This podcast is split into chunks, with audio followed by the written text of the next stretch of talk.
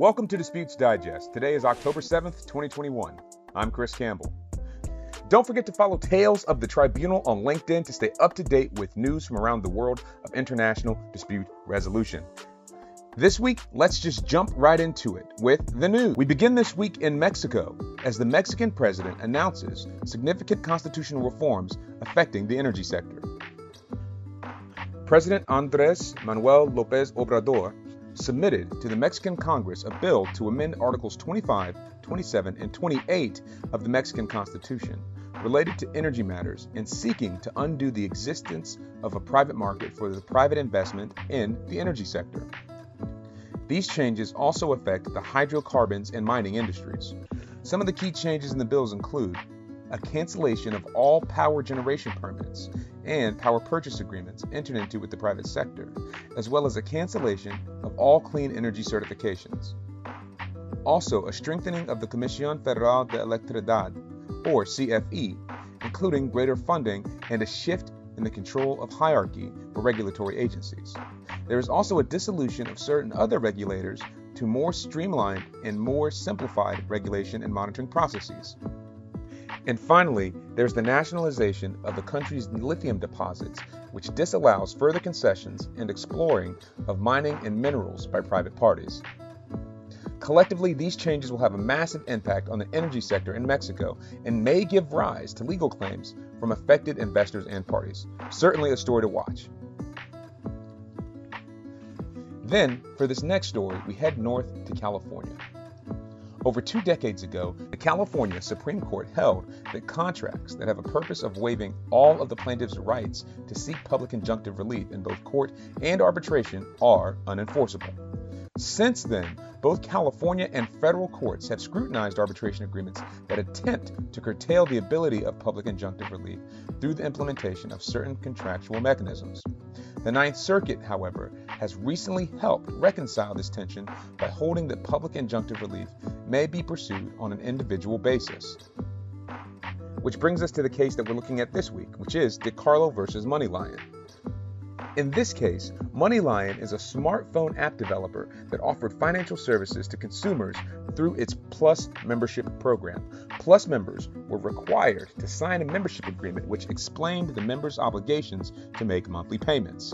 The agreement included an arbitration provision that prohibited the claimants from engaging in both class action and joinder claims and from acting as private attorneys general but allowed the arbitrator to award all remedies available in an individual lawsuit, including injunctive relief. Then, plaintiff, after falling behind on her fee deposits on monthly loan payments, plaintiff sought to cancel her membership, but MoneyLion refused to cancel her account until plaintiff paid off all of her outstanding loan payments, which were also accruing interest fees. Plaintiff filed a lawsuit alleging that the refusal was a high tech debt trap, but the court dismissed the case pursuant to the arbitration provision. Tenacious as ever, the plaintiff appealed the dismissal, arguing that the arbitration clause was invalid because it improperly barred an individual's right to seek a public injunctive relief. On appeal, the court also did not buy this argument and found that consumers can, in fact, obtain public injunctive relief even in individual lawsuits. And as such, businesses and practitioners can rest easy knowing that arbitration agreements containing class or collection waivers, joinder waivers, and or private attorney general waivers are likely to be valid under California law, forcing consumers to seek remedy from private tribunals. Then let's hop across the globe to Hong Kong, where a court has ruled on a matter that it described as, quote, highly unusual. An arbitral award was held to be manifestly invalid. The award in question contained findings that were inconsistent with the findings made in an earlier award, and on the same issues and in a parallel arbitration proceeding between the same parties. Material to the court's decision was that there was a common arbitrator in the two sets of arbitral proceedings, and who had made contradictory findings failed to deal with or explain the inconsistency and failed to give the parties an opportunity to be heard before making the inconsistent findings against them. We'll attach an article that provides a deeper dive on the facts and background, but here are a few quick takeaways from the decision. First, parties may wish to mitigate the risk and inconsistencies arising from parallel proceedings involving the same parties by, first, including an appropriate joinder and consolidation mechanism in their contracts. Two, adopting a set of rules that provide for such a procedure, for example, the 2018 HKIAC administered rules.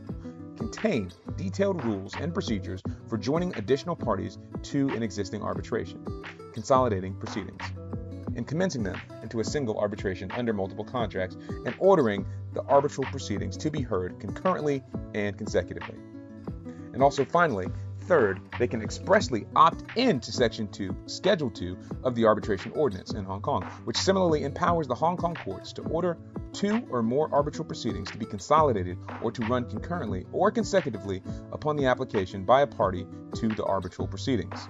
While Hong Kong courts are known for their pro enforcement approach in arbitration, when an award is deemed to be manifestly invalid and refusing enforcement is essential to protect the principles of fairness and due process, Hong Kong courts appear willing to take action. All right, we'll stop there for the news this week because we have a very special conversation to feature with one of our recent authors from the Jus Mundi in London VAP blog, Bianca Vasilache. You'll want to stay around after we do events because you won't want to miss this conversation. All right, but first, let's do opportunities and events. Taking a look at opportunities for this week, there's some interesting ones that you might want to take note of. First off, the International Center for Settlement of Investment Disputes, ICSID, out of the World Bank based in Washington, D.C., is seeking a legal counsel for a three year duration term. The ideal candidate should have five years of experience in the international dispute resolution field. Details on the position are available on the ICSID website.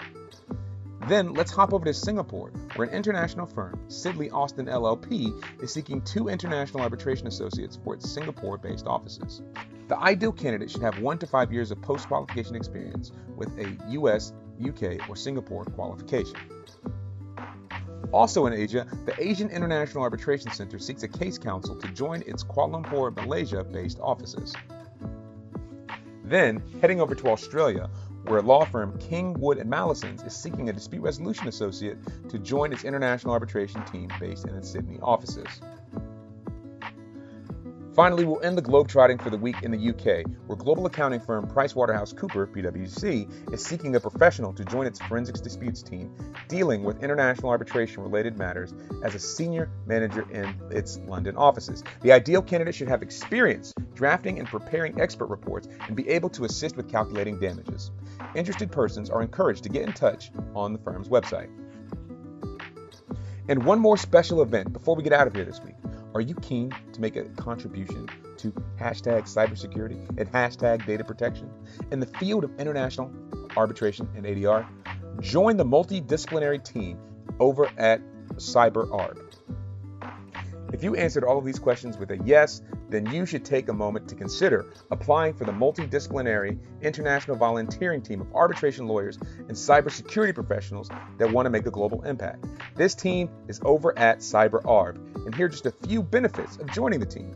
You'll learn why cybersecurity is a problem in international arbitration. You'll receive tips and insights from actual cybersecurity experts. You'll organize and take part in training sessions and e conferences.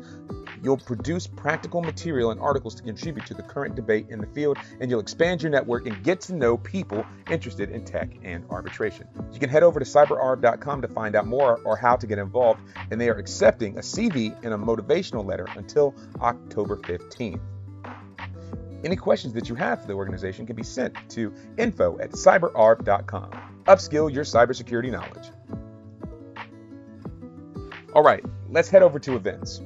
We start this week in Buenos Aires on October 12th as the International Chamber of Commerce offers an event titled Launch of the ICC Center of Entrepreneurship in Buenos Aires, where the ICC is working to prepare and mobilize the next generation of entrepreneurs in southern Latin America as they introduce center entrepreneurship in Buenos Aires, Argentina. The Center of Entrepreneurship, COE, in partnership with the Cámara Argentina de Comercio y Servicios, working together to prepare and mobilize the next generation by developing the skills of young people who face uncertain employment prospects and creating a catalyst of local entrepreneurship and jobs of the future. The organizer's primary goal is to enable individual citizens to build meaningful livelihoods and to ensure they do this in a functioning market economy. We'll include a link in the show notes. Next, and staying right here with the ICC, the ICC is offering another event titled Introductions to the ICC Central Asia Initiative on October 18th. The organizers write As part of the ICC's mission To make the business world work for everyone, every day and everywhere, the ICC is expanding the global institutions' reach and impact in subregions of the world in support of efforts to build and help with post pandemic economic systems so that they are stronger and more resilient and more equitable. This event will provide a general overview of the ICC's mission to facilitate the development of a range of tools to promote business and trade in countries like Uzbekistan, Kazakhstan, the Kyrgyz Republic, Turkmenistan, and Tajikistan in an effort to establish a more viable ICC presence in the region. Up next, and finally for events this week, we have World Arbitration Update, or WAU. Wow. The WOW initiative strives for the decentralization of international arbitration beyond the traditional arbitration venues, connecting into an integrated forum less traditional arbitral venues from Africa to the Americas, Asia, Europe, and Oceania.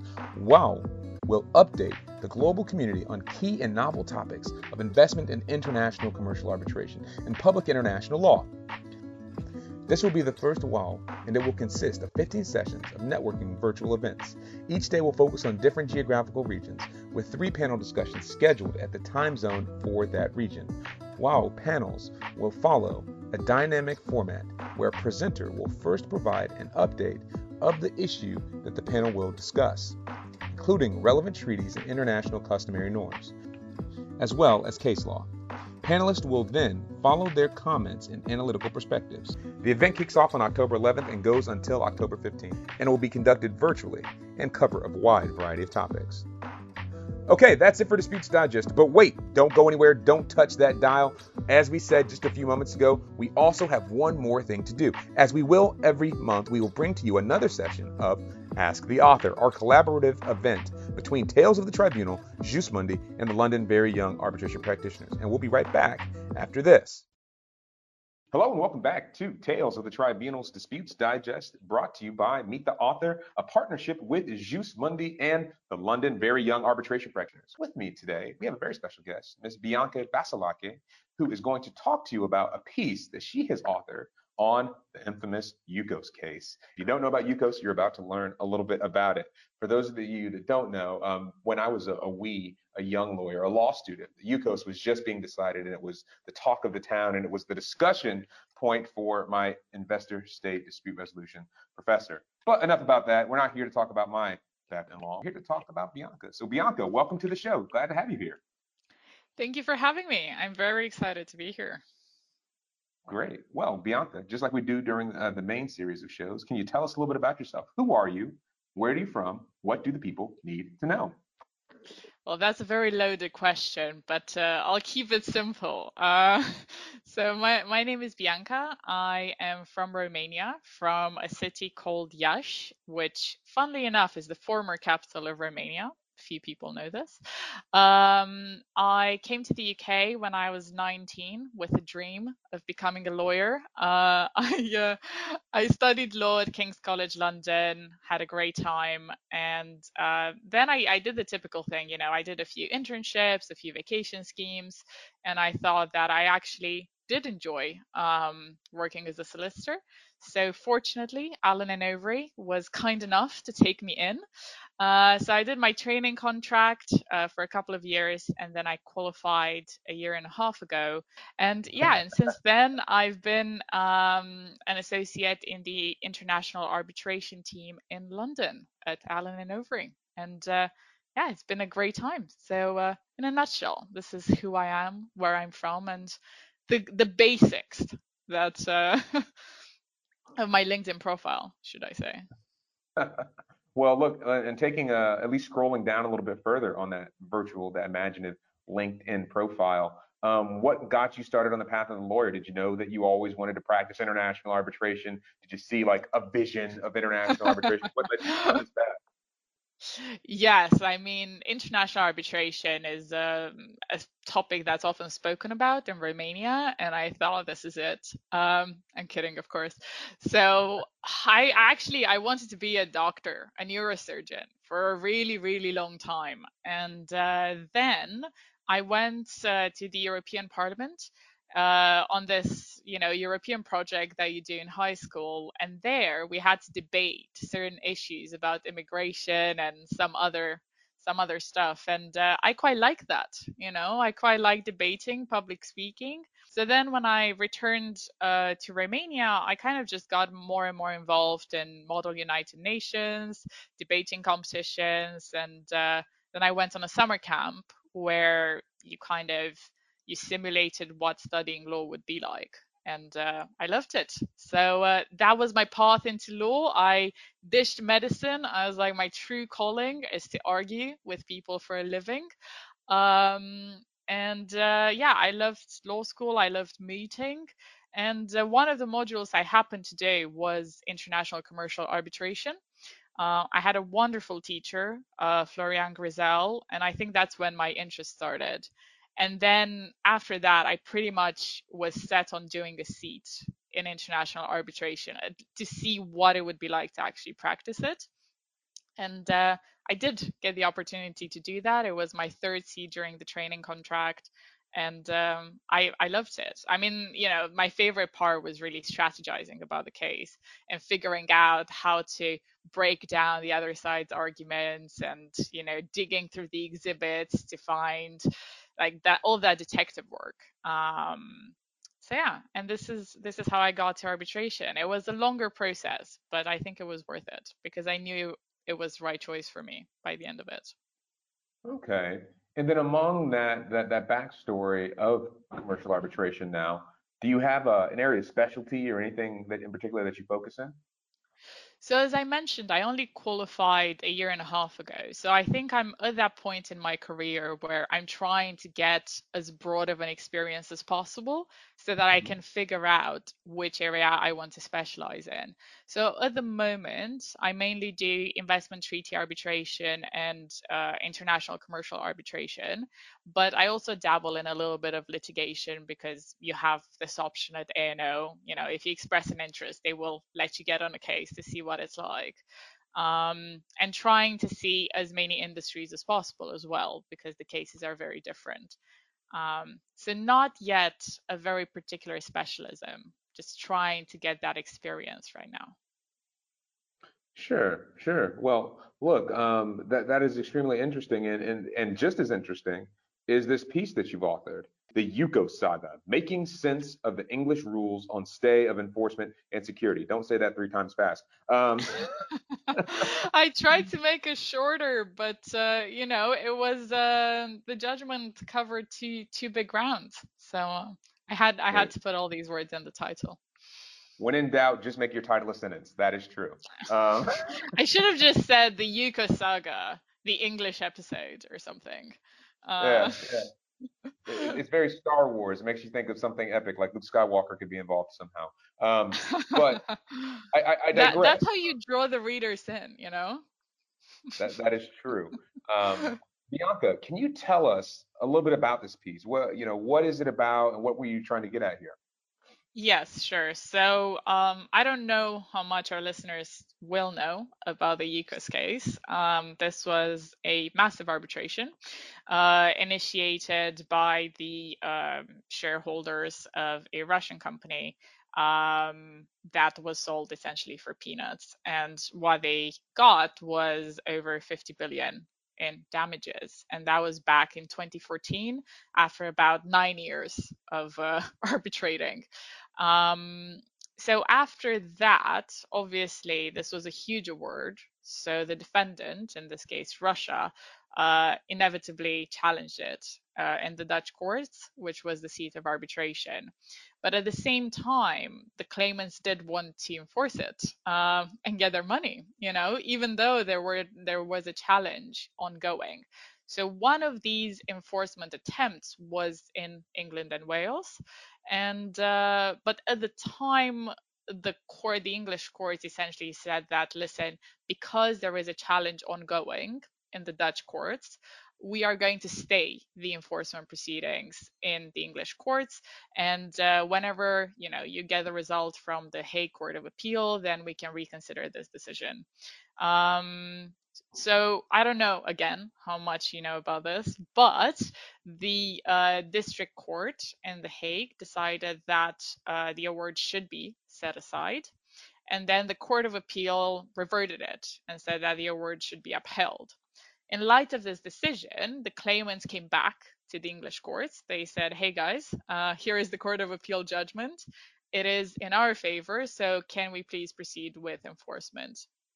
Um, the defendant, Russia, of course, disagreed and said that, well, you know, we're going to appeal to the Dutch Supreme Court. Uh, we got the approval to appeal. So actually, you should continue to stay enforcement. And also, this should be without uh, requesting security. Um, and uh, yeah, and we got the the decision in that case. Uh, spoiler alert: um, the English court sided with the defendant in uh, saying that, well, the stay will be continued until we hear what the Dutch court says, including any kind of referral to the Court of Justice of the European Union, any referral back to the Hague Court of Appeal. So essentially, they want to wait for the whole challenge to actually finish. And this will be done without requesting security from the defendant.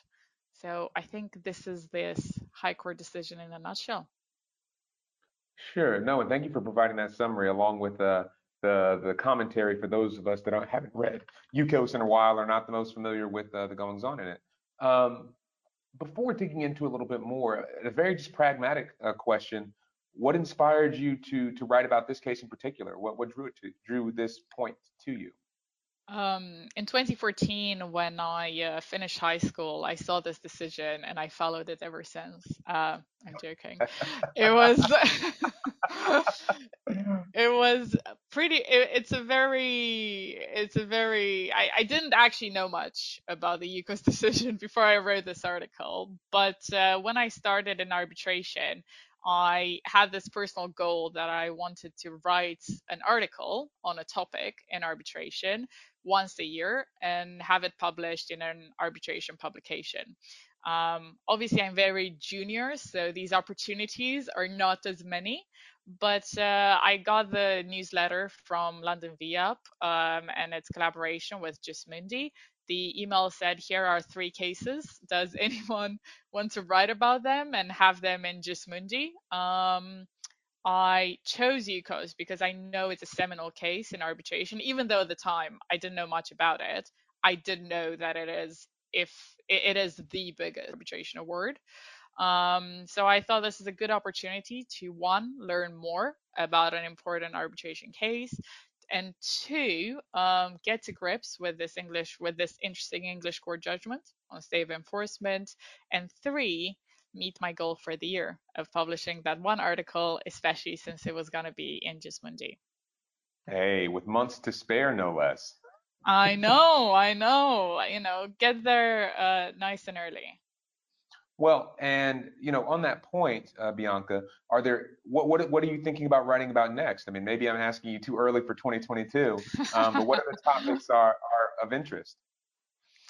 I think so. At the moment, I don't really have anything in mind, to be honest. I think I will do the same thing I did this past year, which is see what opportunities come up from different organizations for young arbitration practitioners, as well as within my firm. And when I see a case or an area that piques my interest, I'll start doing the research and writing an article. Um, I think that's how I'm going to approach it. Um, I'll also talk to a few of the more senior colleagues, see if they have, you know, any topics in mind that they might want help with on, and kind of take it from there. Just trying to be flexible so that I have as broad of a range as possible, and I can, um, you know, I can hit that goal. Sure. And well, you know, before we we kind of step away from from your piece in particular, what you know, for the audience listening at home what would be the main takeaways or the, the things that you would want uh, the readers to really sort of take away or gather from your piece? Um, so first off, uh, Yukos is a very important case that you should definitely follow, especially because uh, the Dutch Supreme Court decision was due to come out in September and has now been pushed to November. And after mm. that, it will inevitably be followed by a lot of enforcement actions. So I think that if you're passionate about arbitration, if you're sure. practicing in this field, it's a good case to follow, especially to see, fine, you get this award for a big amount of money, but how do you actually get that money? What is the process to get there? Because the award is just ultimately a piece of paper, right, or a PDF these days. Um, so I, I definitely think that is a key point they should follow. The English proceedings are just one example of many. Um, and then the second thing is really the High Court analysis on the stay of enforcement and arbitral awards. So the the court did a very detailed analysis of 10 factors and five were in favor of continuing the stay and five were in favor of lifting the stay and it was very interesting to see what factors the court thought more, were more important than others and uh, when it comes to being an arbitration practitioner, thinking about enforcement proceedings, I think it's important to have that balance in mind in the way the court did it and compare it with other precedents. So, probably these two points. Follow this case, it's really important. It's going, you're going to have a lot of interesting decisions on it. And secondly, uh, check out the analysis um, that the High Court did to continue the stay, which is perfectly summarized in my article of course. which you'll have to read, check out. yes, which you will have to read. Please do read it. Yeah, yeah. We don't want to give any spoilers here. Um, Bianca, stepping away from your article for just a moment um, and, and, and back to some more uh, high level topics, a little bit of a speed round actually as we go into the oh. last minutes that we have together. How about books? Um, what are you reading right now? Is there anything on your bookshelf? Uh, yes, many books, some of them waiting to be read. But kidding aside, uh, I just finished uh, this book about Angela Merkel because I hmm. wanted, eh, she's one of the politicians that I find very interesting. I followed her career. So I wanted to read a biography of hers before she steps out of office. Um, and after this uh, very exciting reading, and uh, I thought I should go for something a bit lighter. So, so now I'm reading uh, Half of a Yellow Sun um, by uh, Chimamanda Ngozi Adichie, who is a, a, Nigerian author, and she writes about three stories during the Nigerian Civil War, um, hmm. which I, I, I, really love it. Uh, I, I read Americanah and Purple Hibiscus, which are two of her other books, and absolutely love them. So I had to get this one as well. Well, sure. Yeah. I mean, it sounds like you're doing a lot of light reading. Yeah, very good. Um. I, I do like, I used to do a lot of reading in high school, you know, and then I, I went to uni and when you do law, you read so much for your course that when yeah. I was relaxing, I didn't feel like reading again. Um, but then I realized that I hadn't, I was reading like one book per year over the Christmas break, um, and I mm. wanted to change that. So now I'm, I joined a book club and uh, we hmm. also pick a book every month and then i try to read another book um, in my spare time as well. Sure and this one kind of maybe ni- kind of nicely dovetails into the end of that answer. Um, i imagine reading probably is one of these things but how do you balance or how do you find what act, what sort of activities do you do to maintain your physical and mental health during these times especially in the age of covid when we're not uh, seeing people as much as we might have beforehand uh, yes. Um, well, I have to say, I'm I love meeting up with my friends and going to restaurants and exhibitions and the theater and just going out. So I've uh, I've, I've really felt I've really felt it not not being able to do that, but I do try. So I love movies and TV shows. So I always try when I come back from work for an hour to like watch one episode of something, read 10 pages of my book, do something uh, like that that I really love. I also love doing jigsaw puzzles and Legos. Uh, I find it quite therapeutic, and I, I love just figuring out how they're supposed to come together. So I tend to do that at the weekend as well. Um, and then, of course, you know, you have to maintain the physical health, um, especially with being mostly at home and not being as active as we used to be. So um, I have a personal trainer uh, that makes sure that I do work out because if we leave it up to me, I obviously would not be going to the gym. But when I have someone else holding me accountable, I'm like, well, they made time in their schedule. I can't disappoint them.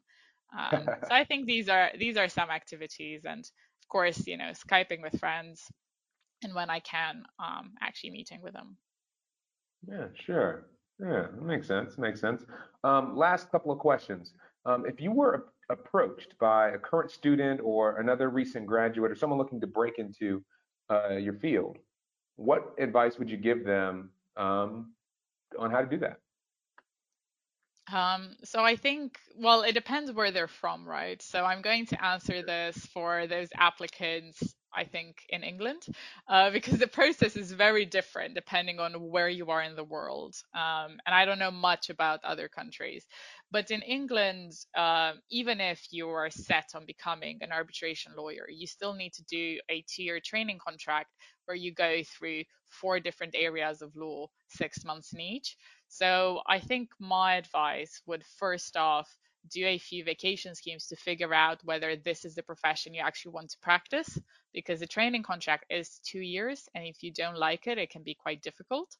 So get the experience listen to all those great podcasts go to all the networking events and workshops that law firms organize to figure out you know how to write a good application and do those vacation schemes because they're amazing insights and sometimes well oftentimes they're an eye opener and afterwards keep an open mind during a during your training contract because even if you think oh i really want to do arbitration the training contract is an opportunity to discover maybe other areas of law as well. So I'd really encourage keeping an open mind and doing a wide range of departments, like do a transactional, do a disputes one, do a bit of pro bono, do a bit of legal tech, do a bit of everything. Uh, so that afterwards if you do decide you want to do arbitration you can give a very good explanation you know it's your department like why do you want to qualify here?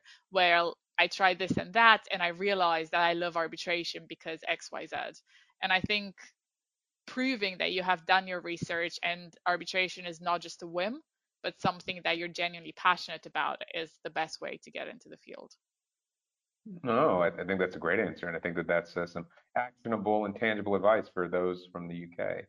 Um, before we go here, Bianca, do you have any shout outs that you want to give?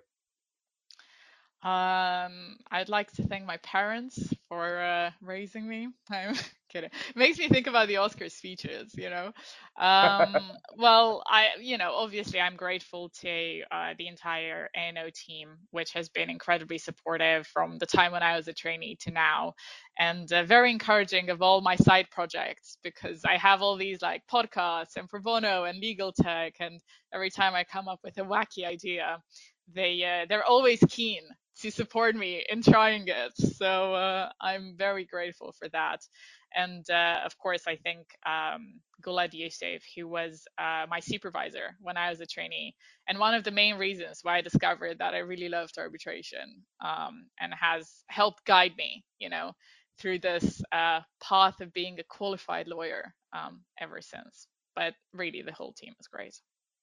Oh, well, I think that's a, a solid slate of, of shout outs. And you mentioned it just a second ago, but um, how can people follow you or get in touch? I mean, you mentioned you have a podcast. Uh, what about that? You know, let us know. Yeah, sure. So I think the first port of call is LinkedIn. Uh, that would be the easiest one. You know, just put my name in LinkedIn and you're gonna find me there.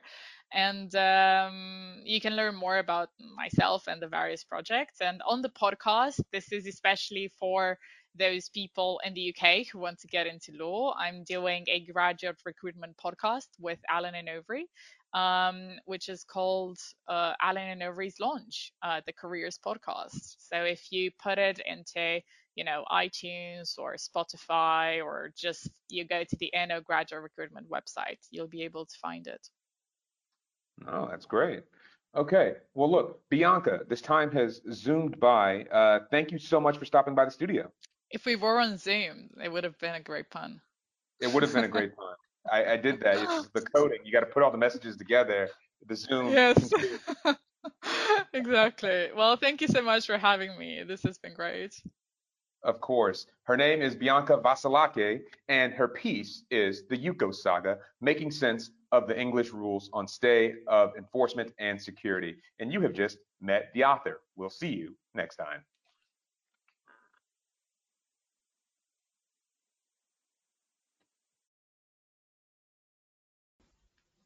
None of the views shared today or in any episode of Disputes Digest is presented as legal advice nor advice of any kind. No compensation was provided to any organization or party for their inclusion on the show, nor do any of the statements made represent any particular organization, legal position, or viewpoint. All interviewees or organizations included appear on an arm's length basis, and their appearance should not be construed as any bias or preferred affiliation with the host or host's employer. All rights reserved.